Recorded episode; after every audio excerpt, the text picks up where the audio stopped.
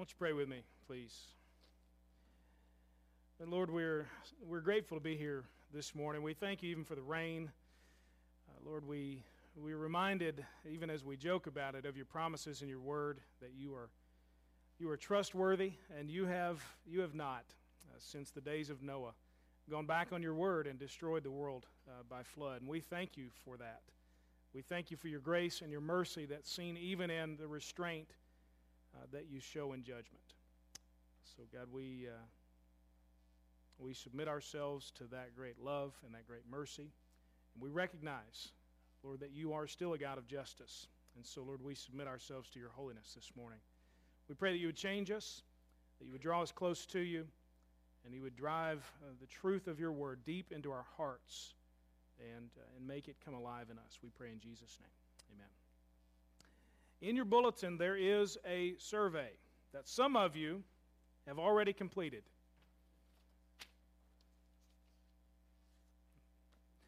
And that's okay. But I want the rest of you to take it out, please. You can also, if you're so inclined, I know some of you in today's world, and I have no problem with it, some of you follow along during the sermon on your phone or a tablet, and we've got an online version of this survey too. You can go to our website, you can see it behind me, and tap on the resources section. And then from there, down at the bottom, there's a little thing that says to participate in our Bible engagement survey, tap or click here. And you can do that, and it will pull up something. Our guys are working on this. They're phenomenal in the back. They're working to pull up what it actually looks like online. You can fill it out, or if you want to be really fancy this morning and feel like you're really technological, then you can do that online. And that's what it looks like. And so so either way, I want you to participate this morning. Let me walk through these questions. And the purpose for doing this really is to just get an idea of where we stand with our engagement individually and as a church with the Bible on a regular basis. So look at the question. Just give me your age bracket, just so I kind of know. I'm going to work through these things this week and in the coming weeks, and just I'm curious as to which age groups do what. So there again, I'm not asking for any names. This is as anonymous as I can make it. But give me your age group there if you don't mind. Then, how many copies of Scripture do you own? Just how many do you own? You see that there. Some of you own one, some more. I did not, and I should have, now that I think about it, put maybe you don't own a copy. You can write none out to the side, and that'll be fine as well.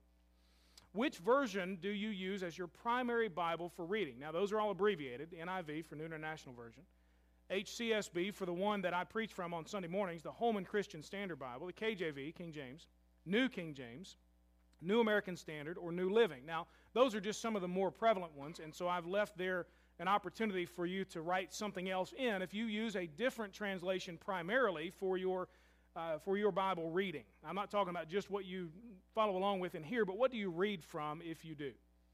Did you select that translation for yourself, or did someone else pick it for you? And what I mean by that is, did you go with some translation in mind and buy that particular one, or did you take the recommendation of someone else and say, yeah, I'll just get that one because they selected it, they recommended it for me? What was your process there? And then number 4, in a typical month, do you attend worship, read religious books, attend Sunday school, read religious magazines, volunteer at church? Circle any of those that apply. Not just one there, but any of those. Just kind of seeing the correlations here. It's what I'm going for. How often do you read to or listen, or do you read rather, or listen to the Bible? Is it daily, a few times a week, once a month, more than once a month, or rarely or never? Number 6, I desire to please and honor Jesus in all that I do. Be honest. Again, anonymous survey, be honest. Maybe you agree, yeah, I do, or maybe, no, I'm not really that worried about that. Either way. Throughout the day, I find myself thinking about biblical truths. Is that often for you, sometimes, seldom, or rarely, or never? That you're thinking about things from the Bible, truths from the Bible. Then if you flip it over, there are a few more questions.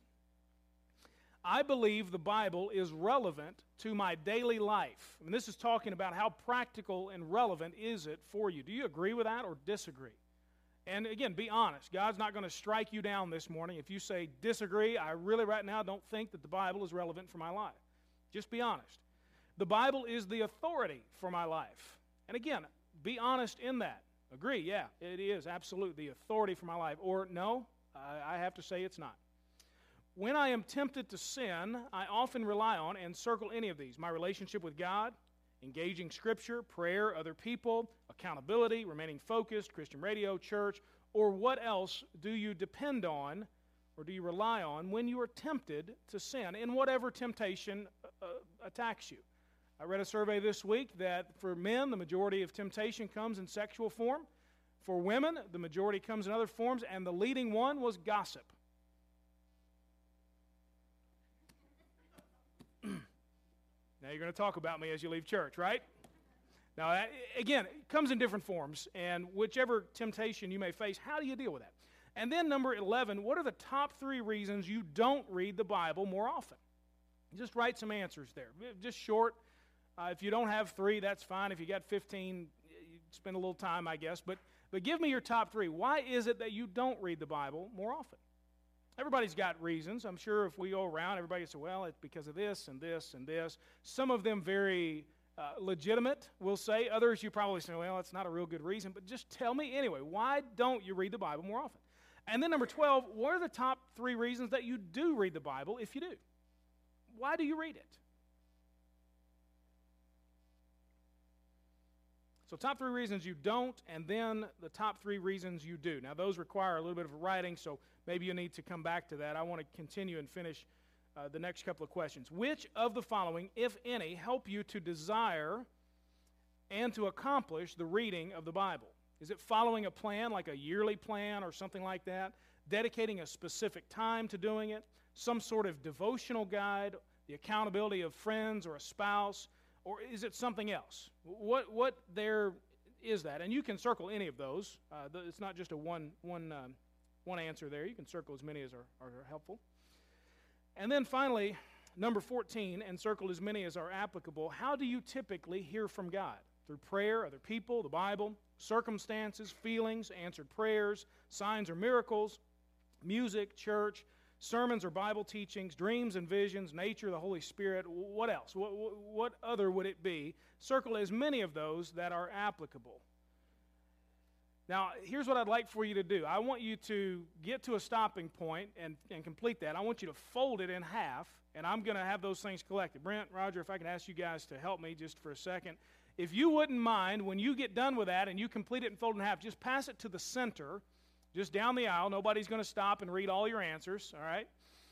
And our guys will come around and collect those. There are some other offering plates down below here in the communion table if you want to grab those or collect them in your hand either way. But pass those to the center if you don't mind. And if you didn't get finished and you want to give it to me on your way out, that's fine too. But I want to make sure that I get these. Those that if you're working online on that, it'll be submitted and I'll get an email about it. All right, so that's fine as well. And I will hopefully get as many of these as possible. So pass those to the center if you're finished with it, and if not, hang on to it and give it to me if you don't mind as you leave. All right, very good. Thank you very much. And like I said, if you're still working on yours and you're trying to come up with those top 3 or 50 reasons why you do or don't read the Bible, then you can give that to me later, and I would appreciate it. Thank you, fellas. I came across several different surveys in the last couple of weeks that I was looking at to prepare this one, and it's interesting the results that you get from something like this. Now, of course, this isn't a fully scientific survey. It's a small sample size, and it's a selective group that's just right here, so I'm not looking to prove necessarily anything with this survey. But what's interesting is that in national surveys like this, what's indicated is that most Christians really do believe that the Bible is God's Word and that it is vital to their everyday lives. That's what they believe. And yet, at the same time, most Christians fail to interact and engage with the Bible on a regular basis. Few do it daily. Some will do it weekly. Most are probably monthly or rarely. And so there's a disconnect, as you can see, typically among Christians in what we think and believe about the Bible and its importance to our lives and what we actually do with it. But there remains the very legitimate proof that the Bible has life-changing power vested in it by God, and we know that it can change the lives of those who read it, those who believe it, those who submit to it, those who obey it. So we have this disconnect. You see what I'm saying? You agree, just like Brent, you agree, amen, that the Bible can change your life. And yet, probably many of us in here indicated, I don't interact with it daily. I think it's important, but there's a disconnect. So my goal with this series is based somewhat on that premise, to close the gap between what we believe and know about the Bible and how we actually engage it. So my goal is that each of us individually and that collectively as a church, that we will become rooted in God's Word so that we're nurtured, fed, and grown by it to produce the fruit that's commanded by it, by the grace and for the glory of the one who wrote it. That's my goal. So I want to teach you what the Bible is, even if you already know. I want to teach you why you need it, even if you already believe you do. And I want to teach you how to get it into your daily life, even if you read it every single day. I think that I want to make sure that I take nothing for granted as your pastor that you know or don't know about the Bible. And so this series will generally be about the Bible, but it will be very specific and I hope, very helpful. I want you and I to become like the people that are written about in Psalm chapter 1. Let me read this to you. How happy is the man who does not follow the advice of the wicked, or take the path of sinners, or join a group of mockers. Instead, his delight is in the Lord's instruction. What is the Lord's instruction? The Bible. And he meditates on it day and night. He is like a tree planted by streams of water that bears its fruit in season and whose leaf does not wither. Whatever he does prospers. I'm sure you'd like to be a person just like that. That you are planted deep and you bear fruit in your life and there's evidence that God is working and you don't wither. And whatever you do is blessed by God and you prosper. The wicked are not like this. So here's the counter to this. Instead, they are like chaff that the wind blows away. Therefore, the wicked will not survive the judgment, and sinners will not be in the community of the righteous. For the Lord watches over the way of the righteous, but the way of the wicked leads to ruin. The way of the righteous, the Bible says here, is to meditate on the Scripture day and night, to make it a part of your life so that you bear fruit and are not blown away like those the Bible calls are wicked. So that's my goal, is for you and I to become those kinds of people. Now, our focus Scripture for the next few weeks will be in 2 Timothy chapter 3. And that's where I want you to turn with me this morning. If you've got a Bible handy, turn with me to 2 Timothy chapter 3. As you're getting there, let me give you a little bit of background information on what's happening here as we'll pick it up in verse 14. Paul, the apostle, is nearing the end of his ministry, the end of his life, and he's writing letters. He writes two in particular to a young pastor named Timothy. Now, Timothy at this time is probably about 40 years old. Paul's about 60, and he's passing on his knowledge to this younger man in ministry who needs to know the truth of what Paul is saying. Timothy had been mentored by Paul, and so he's certainly going to cherish these letters. He's going to take them to heart. He's going to learn a great deal from them, as can we. Paul, so far in his letters to Timothy, has told him how to lead the church. He's told him how to come against false teaching. And now, in these verses we'll see this morning, he's going to confirm the importance and the power of Scripture for this younger pastor. At the beginning of 2 Timothy chapter 3, Paul tells Timothy that difficult times lay ahead for those who believe in Jesus. And in particular, he says it's going to have a major effect on those who are leaders of Christian people. And namely, in this particular book, 2 Timothy, Timothy himself is a pastor. It's going to affect him in some way. So what is Timothy supposed to do? Look with me in verse 14. 2 Timothy chapter 3, 14. But as for you, continue in what you have learned and firmly believed, knowing those from whom you learned, and that from childhood you have known the sacred Scriptures, which are able to instruct you for salvation through faith in Christ Jesus. All Scripture is inspired by God and is profitable for teaching, for rebuking, for correcting, for training in righteousness, so that the man of God may be complete, equipped for every good work. How is Timothy to react to the difficult times and the problems that he's going to face as a pastor and as a Christian? He is to continue, Paul says, in the Scriptures. Continue in what he has learned. Don't deviate from what God has already told you. And so this provides a great challenge, but also a great encouragement to Timothy.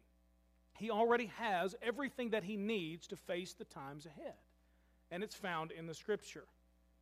Over the next few weeks, these verses, 14 to 17, will serve as our foundation for this series.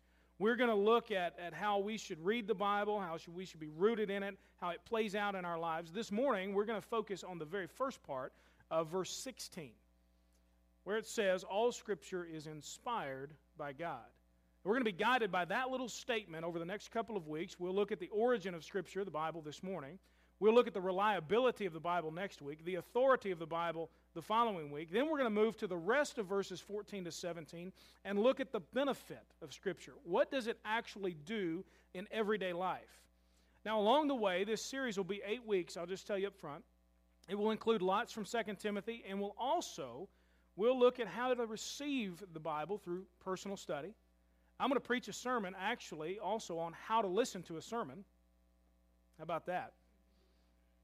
And we're also going to look at the attitude that's required for us to take the Scripture to heart and see it play out in our lives. That one on how to listen to a sermon will be interesting. You better be listening. So I want to give us this morning really just some foundational stuff. I don't want to in any way just give you a bunch of knowledge, but I really think that if we're going to understand what the Bible is, why we need it, and how it can get into our daily lives, we got to have some foundational knowledge. I want to give you 3 terms that I want you to know that I'll refer to throughout this series that you may have heard before that are certainly in Scripture, and the first of which is the word revelation. Revelation. Now, I'm not talking about the New Testament book of Revelation, but I'm talking about the idea that revelation, the revealing of God by Himself to us, is what Scripture actually is. Paul says all Scripture is inspired by God. So by Scripture, we mean the Bible as it was known during that time and as it has come to be known, complete with the Old Testament and with the New. So the Bible is the self-revelation of God. The Bible is different from His revelation in general, in nature or in your conscience or in human history, how God has played it out. The Bible is what's known as special revelation. In word, here's what God wants us to know.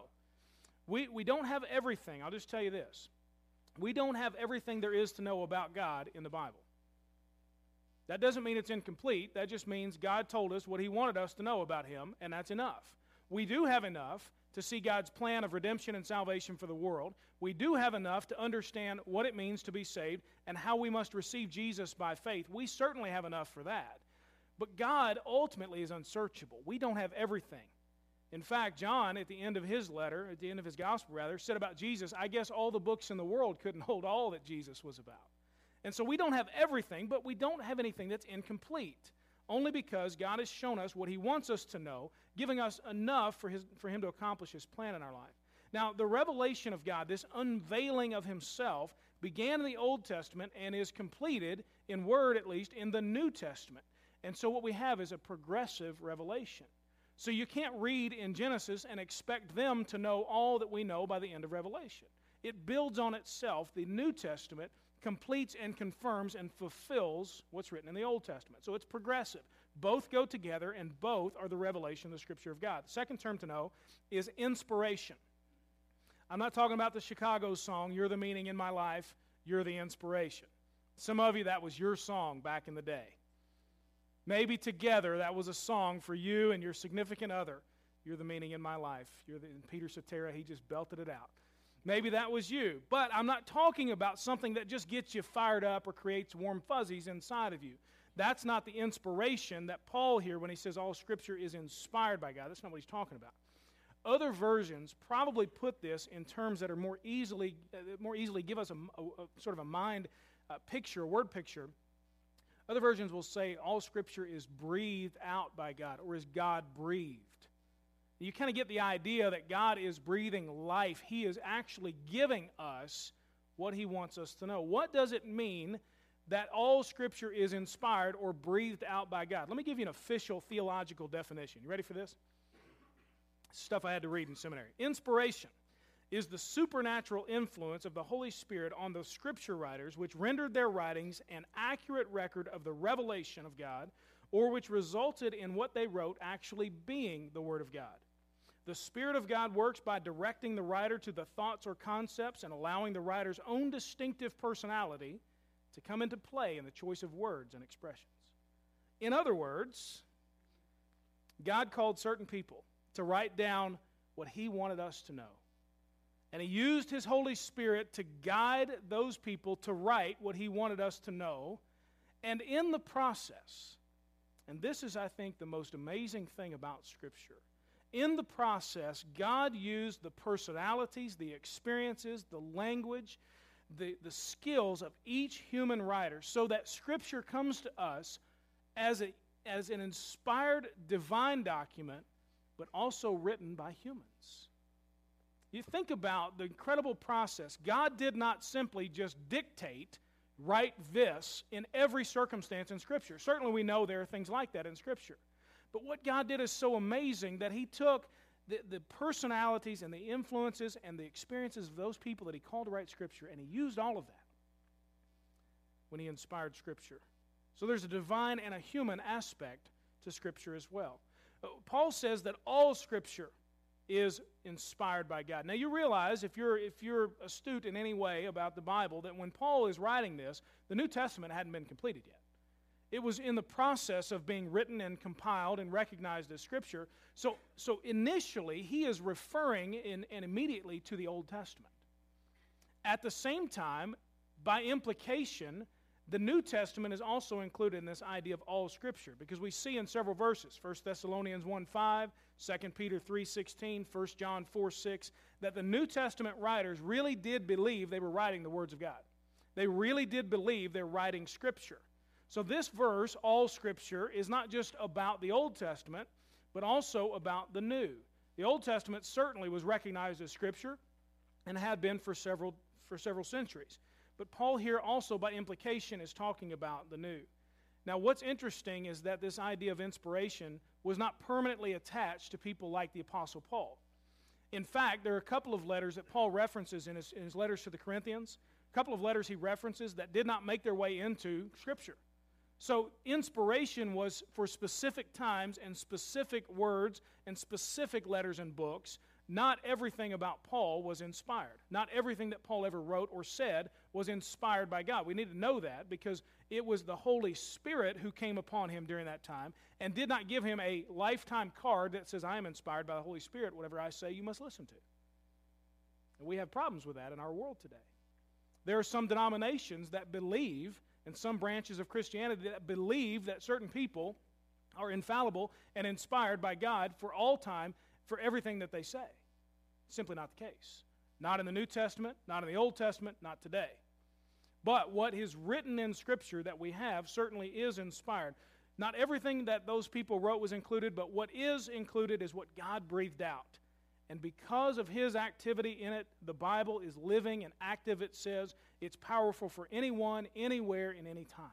It's not just an old, dead, dusty book. Because God is involved, because God wrote it, it's alive and it's active. The third word is the word canon, C-A-N-O-N. Now, this is not something you shoot, okay? Just understand, this is an old word that simply means rule or standard. So when we talk about the canon of Scripture, it is the recognized rule or standard or collection of books that are recognized as being the rule or standard of our faith. There's a set of books that's recognized then as the revealed, the inspired, the complete Word of God. It includes both the Old Testament and the New. Some basic facts about the Bible. Some of you know this, some of you don't. There are 66 books in the Bible. Make some notes if you want. A little trivia for you. 66 books in the Bible. 39 in the Old Testament, 27 in the New Testament. The Bible was written over a period of 1,600 years. The Old Testament ends about 400 BC, and the New Testament is completed. Not the events necessarily, but the writing of it completed around AD 100. The majority of the New Testament writings completed long before then. The Old Testament is written in Hebrew and Aramaic. The New Testament is written in Greek. It's interesting that when you begin to think about this completed set of books recognized as Scripture, why did the people in the early church even need that? Obviously, there was recognized the Old Testament that was standard, but why the need for a New Testament set? There's a guy named Dr. Elmer Towns, who is the dean of the seminary at Liberty University, and he writes, and this is not a unique list, he just compiled it, why was a set needed? Why was a set of New Testament books needed? It's pretty interesting. One reason was that they already had an Old Testament, and since Jesus had shown up and there's a new covenant, well, we need a New Testament. We need a collection of books about Jesus. And so that's what they did. Also, everybody wanted a copy of the writings of those who were eyewitnesses to Jesus and his life and his ministry. And as those apostles began to die, people said, I want a copy before they're gone. Give me a copy of what they've written. The churches also began to widely use these books, these writings from the Gospels and from Paul, and so they wanted to collect them together to have one set that they could use in the church. There was also a growing controversy over false teaching about Jesus, telling things that he wasn't really about or that he didn't really do or whatever, false truth. And so a collection of Scripture, a rule, a standard was needed to come against all of that. There are also other books that we'll talk about in just a minute that arrived on the scene that claimed to be the Word of God, and so a standard, a rule, a canon was needed to say, no, those are unbiblical. Those are not scriptural books. Those are uninspired. And also later on, as the first century A.D. Develops, and later on up until about the early to mid 4th century, what we have is persecution of the church, and the people needed to know which books to die for. They needed to know which book is actually a word from God, and I will die to protect that book. Because why die for something that didn't come from God? So they needed to know that. So how was that determined? How was it that people knew this is God's Word? They already had the Old Testament. They understood that. It had been believed to be God's Word for centuries. But what about the New Testament? It's developing. How do we know? The process actually is interesting. It wasn't determined as much as it was recognized. These books are the Word of God. There was no council, no vote that was taken. This was not a democratic process. I vote for these books, I vote for this, and I don't vote. It was a Holy Spirit process. The people simply recognized which books were truly inspired by the Holy Spirit. How was it then that they came to recognize that? What were the conditions, so to speak, by which a book was recognized? Well, one of the conditions was that it was connected to someone who was an eyewitness to Jesus Christ, to an apostle. If you trace the New Testament, each of the books is connected in its authorship to someone who was an eyewitness to Jesus or was a direct friend or associate of one of the apostles. For example, Luke and Acts associated with Paul. Mark associated with Peter. Matthew, of course, was a disciple himself. John, a disciple. And so you have all of these who are closely associated with an apostle. And also, these books claim to be the Word of God. Just like the Old Testament, these books claim to be. So there's internal evidence as well. Also, there was the authenticity of authorship, that the person who claimed to wrote it actually did write it. There was also proof of life-changing power. When these books were read by individuals or in the church, it changed lives. And they began to say, well, it has to be the Word of God, because you can't have your life changed by something that's not from God. You may be inspired for a few moments or a few months, but nothing can do in you what the Word of God can do. So these books began to be widely recognized as the Word of God, and also they were consistent in their teachings with the rest of Scripture. They didn't come from left field. So that's essentially how the early church began to recognize which books were part of Scripture. Now, some may ask, why aren't other books included? You may say, well, I know of some branches of Christianity, and namely Catholicism, that has other books in their Bible. What about those books? I want to answer those questions very directly. Those books are called what was known as the Apocrypha. The Apocrypha, A-P-O-C-R-Y-P-H-A, Apocrypha. Those books include titles such as Tobit or 1 and 2 Maccabees, the Shepherd of Hermas, the Epistle of Barnabas, others like that. Why were these rejected by the early church and then later included by those in those branches of Christianity? Well, Dr. Towns, again, just lists some that these are widely known reasons. They're generally weak in style and organization. What they betray is that a human author was on his own writing these things. There's not the organization and the style that you see in the rest of Scripture that the Holy Spirit was involved in.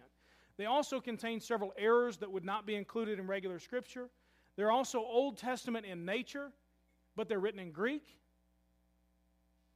The Old Testament written in Hebrew, New Testament written in Greek, so there's a disconnect there. Why, if they're so stylistically Old Testament, why would they not be written in the same language?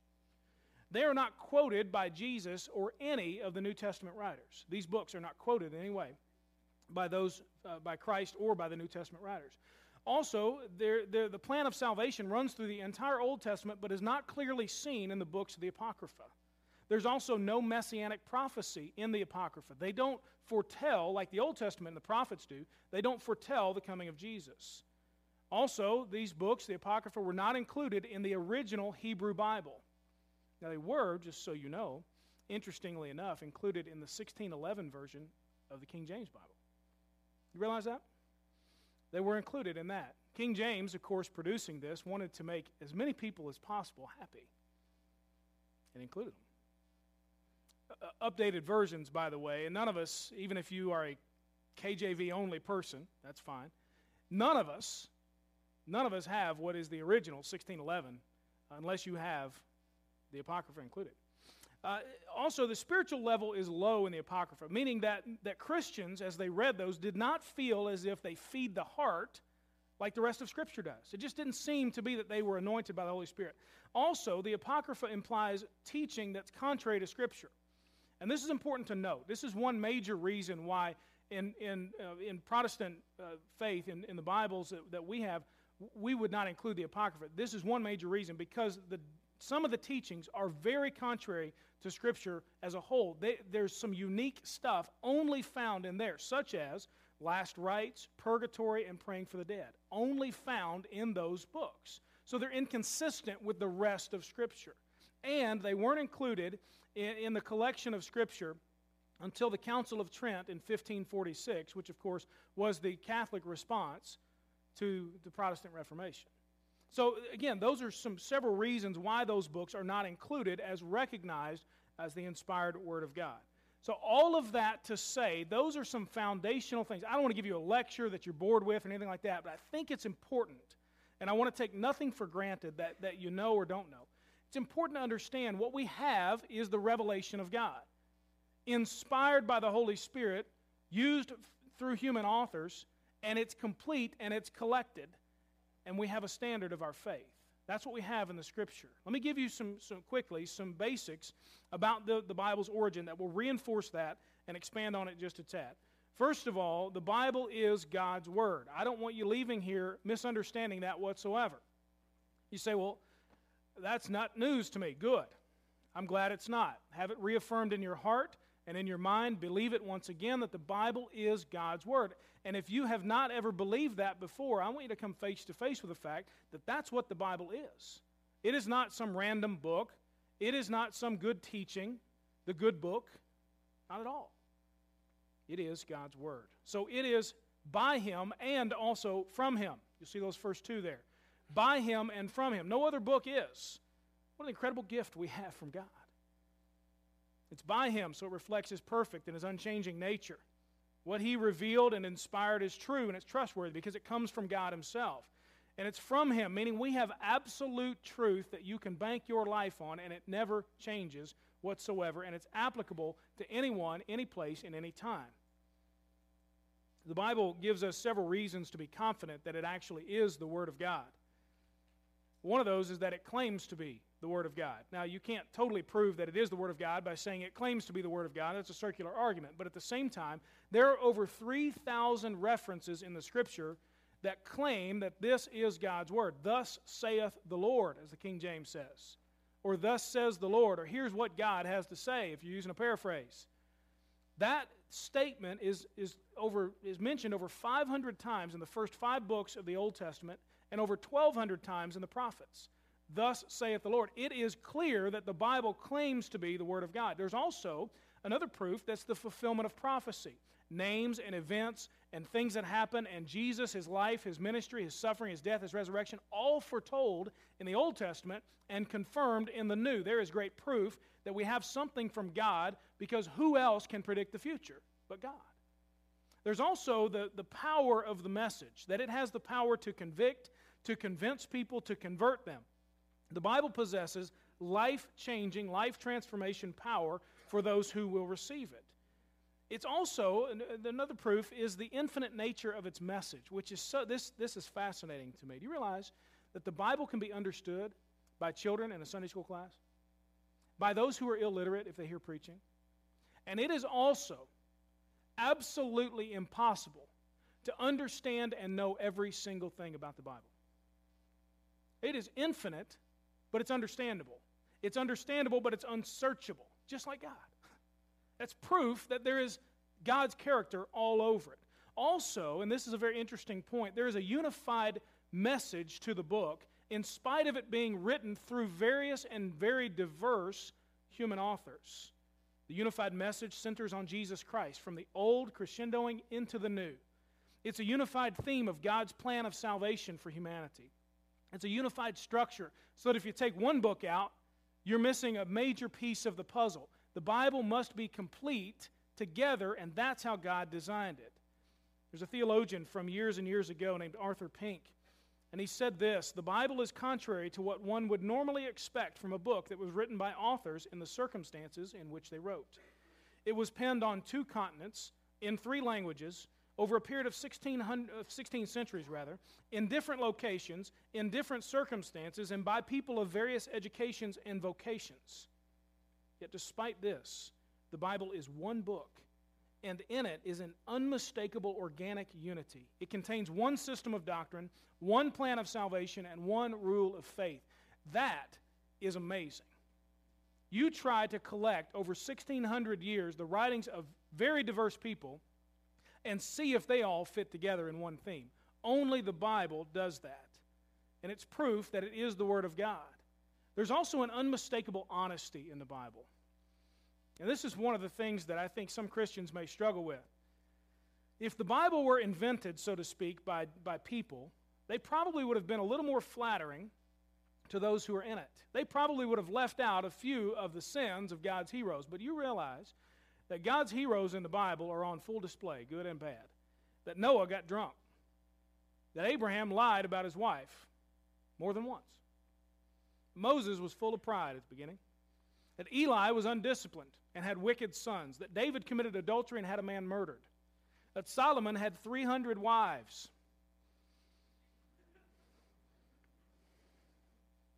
So there are insane people in the Bible. One is absolutely enough for me. Praise God, she is more than I could ever, ever ask for. One is enough. Amen? Elijah ran scared from Queen Jezebel. Peter denied the Lord. Thomas was a doubter. And Paul is introduced to us first as a persecutor of the church. There is absolute honesty in the Bible. God holds nothing back to show us who He is and what we are. There's also a uniqueness to the message of the Bible that proves that it's so different from other religious teachings. You realize that other religious teachings and their books and their claim on Scripture tell us what we've got to do to earn the favor of God. You do this and God will be happy. You do this and you'll receive salvation. You do. All that you can do. You muster up your strength. You realize what the Bible says is that Jesus did it all. He did it all. He paid the penalty. He also forgives our sin. He was raised again to give us eternal life, and all we must do is receive it. We don't have to do anything. We receive it from Jesus Christ. Other religions say, do this and you'll live. Christianity says it's done by Jesus Christ. It is absolutely unique and proof that it actually is from God. And then finally, there's the test of experience. You know if you are a person who has been changed by the power that is invested in God's Word, you know it's the Word of God. You have no doubt in your mind that it absolutely possesses the life-changing power of God. So there is proof that it is from Him, it is by Him, that it is His Word. It's also, make no mistake about it, it's about Him as well. One of the worst mistakes, and I'll tell you this, and we'll get to this in a few weeks, one of the worst mistakes you can make when you read the Bible is to immediately ask, what does this mean to me? If that is your first question, let me just tell you, take a time out. That's not the question of Scripture. What does it mean to me is way over here. I have to start with what does it say about God, about people, about whomever. What did it mean to those who first received it? What did they do about it? What principle can now be applied universally? And as a result, what does that mean to me? You understand that the Bible is first and foremost about God. It is His story, and the central character is God Himself in the flesh, Jesus Christ, the Son of God. It describes his actions from eternity past, his actions in recorded history, and his actions in eternity future. He gave it to us so that we can truly know him, because without the Bible, we cannot truly know God. We cannot find God on our own, so he revealed himself to us. We can know things about God. The Bible says we are without excuse because of what God has proclaimed throughout his creation, throughout history. And yet the special, specific things about God are found nowhere else but in Scripture. From the Bible, we learn about the nature, the character, the actions, the will, salvation plan of God. From the Bible, we learn that we cannot know everything simply from nature or from our conscience or from studying human history, but we get absolutely all that God wants to tell us about his greatness, his power, his love, his justice, his grace, and his offer of eternal life. It's about him, first and foremost. But it's also through humans. As I said, inspiration involves dual authorship. Because of that, because the personalities and the experiences are used by the Holy Spirit through those human authors, we have a Bible that's personal and honest and trustworthy, that's realistic about the human experience. God understands us. And so we have a Bible that recognizes both our deepest needs and also provides the means to meet those needs, because we can't do that within ourselves. It's through humans, and it's also to humans. The Bible is written to us so that we may understand it and apply it in our lives. We are meant to receive it, to believe it, and to obey it. So why does that matter? Why does it matter? Why do I tell you all this stuff about the inspiration of God's Word? Because the very foundation of our faith depends on having an inspired and dependable and powerful Word from God, our Creator. Without it, we have no foundation. Without it, what we live is a lie. Paul even said it, that if the resurrection did not happen, we're not just living good lives and oh well. Paul said we're to be pitied for giving up all that we've given up to follow this man who is a liar, he says. But if the Word of God is true, and we've leveraged our lives toward what really matters. Jesus is known through the Bible. The New Testament records his life, his ministry, his suffering for us, his death on the cross, and his resurrection. Because the Bible is the very Word of God, displayed in Jesus Christ in the New Testament, it's reliable, it's trustworthy, you can build your life on it. It has authority. It has power. It'll change your life. It's beneficial and it's practical for everyday living. And it must be either rejected or received. So what do you do now? Before anything else, and I want to make sure to clearly articulate this as best I can. Before anything else, before you go dive into the Bible, you will not interact with the Bible on a spirit-to-spirit level with God unless the Holy Spirit resides within you. It will be a mental exercise for you apart from receiving new life by faith in Jesus Christ. Apart from him, you may read the Bible and get a nice little lesson. But when his Spirit resides in you, it will absolutely change your life. God has provided, as I said, everything we need for salvation. Sin is an absolute offense to God. He cannot tolerate it. And only a perfect person could die for the sins of the world, so God came himself. Lived a perfect life and died for you and me to extinguish all of our sins and to provide for us new life and eternal life forever. But it's not automatic. It must be received through repentance and faith, through surrender to Jesus Christ. So that's what you do first. You make sure that beyond any shadow of a doubt in your mind and spirit that I have surrendered my life to by faith in Jesus alone. And then we begin to close the gap between what we say we believe about the Bible and what we actually do. If we claim to bank our lives on the Bible, then we've got to interact with it. We've got to read it and obey it. So this week, here's your assignment for this week. I want you to increase your Bible engagement by 1 day this week. So if you're at 0, go to 1. If you're at 1, go to 2. You guys are really good at math. If you're at 2, you go to... You guys are good. You're still awake, too. You're good. Increase your Bible engagement. I'm serious. By 1 day. You may say, well, I'm already doing it every day. Good. Keep going. But I'm not assuming that everybody is. So increase your Bible engagement by one day. And as you do, pray that God would, by His Holy Spirit, help you understand what He's saying. That's called illumination. That's called the Holy Spirit helping us to understand. And as you read and engage the Bible, submit to its authority for your life and make the necessary adjustments. When you read something that says, here's about God, and here's what it means, and here's what I need to do as a result, and make those adjustments. Set your course for this year, for 2013, to be the year that you consume the Bible like never before. Again, my goal is for us individually and collectively to be rooted in God's Word, so we can be nurtured and fed and grown by it, to produce the fruit commanded by it, by the grace and for the glory of the one who wrote it. It will change your life. Let's pray together. Maybe some here this morning who need to submit their lives to Jesus for the very first time. You recognize the power this morning of God's Word and the truth as a result that is there about Jesus Christ, that He is who He says He is, the Son of God, the only way for salvation. And maybe this morning you say, I need to give my life to Him. I'm tired of running from Him. I'm tired of knowing I need forgiveness. God is chasing me, and I feel it this morning, and I submit to Him. There are no magic words that you need to say. The Bible simply says that if you believe in your heart that Jesus is who He says He is, that God has raised Him from the dead, if you'll confess with your mouth that He is Lord of my life, you'll be saved, the Bible says. So this morning, I just ask you, will you confess with your mouth that Jesus is Lord? Will you believe in your heart that God has raised Him from the dead to give you new life? Will you receive His grace by faith this morning? I'd love to be able to speak with you about that, but I'm not going to embarrass you or call you out. If at the end of the service here in a moment you'd like to come down and pray with me, then please do.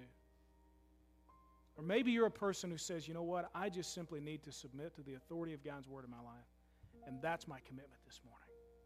I want to pray for both groups, and then we'll close. Lord Jesus, for those who need to surrender their lives this morning to You, I pray that You would not let them get out of here without doing so, that today would be the day for their salvation, for their surrender. Lord, for those who need to submit to the authority of Your Word, I pray today that You would break down the barriers of pride and You would bring us to our knees in front of You, submitting to the authority that You've placed in Your Word for our lives. Make us different. Make us people, Lord, who are rooted in God's Word. We pray in Jesus' name.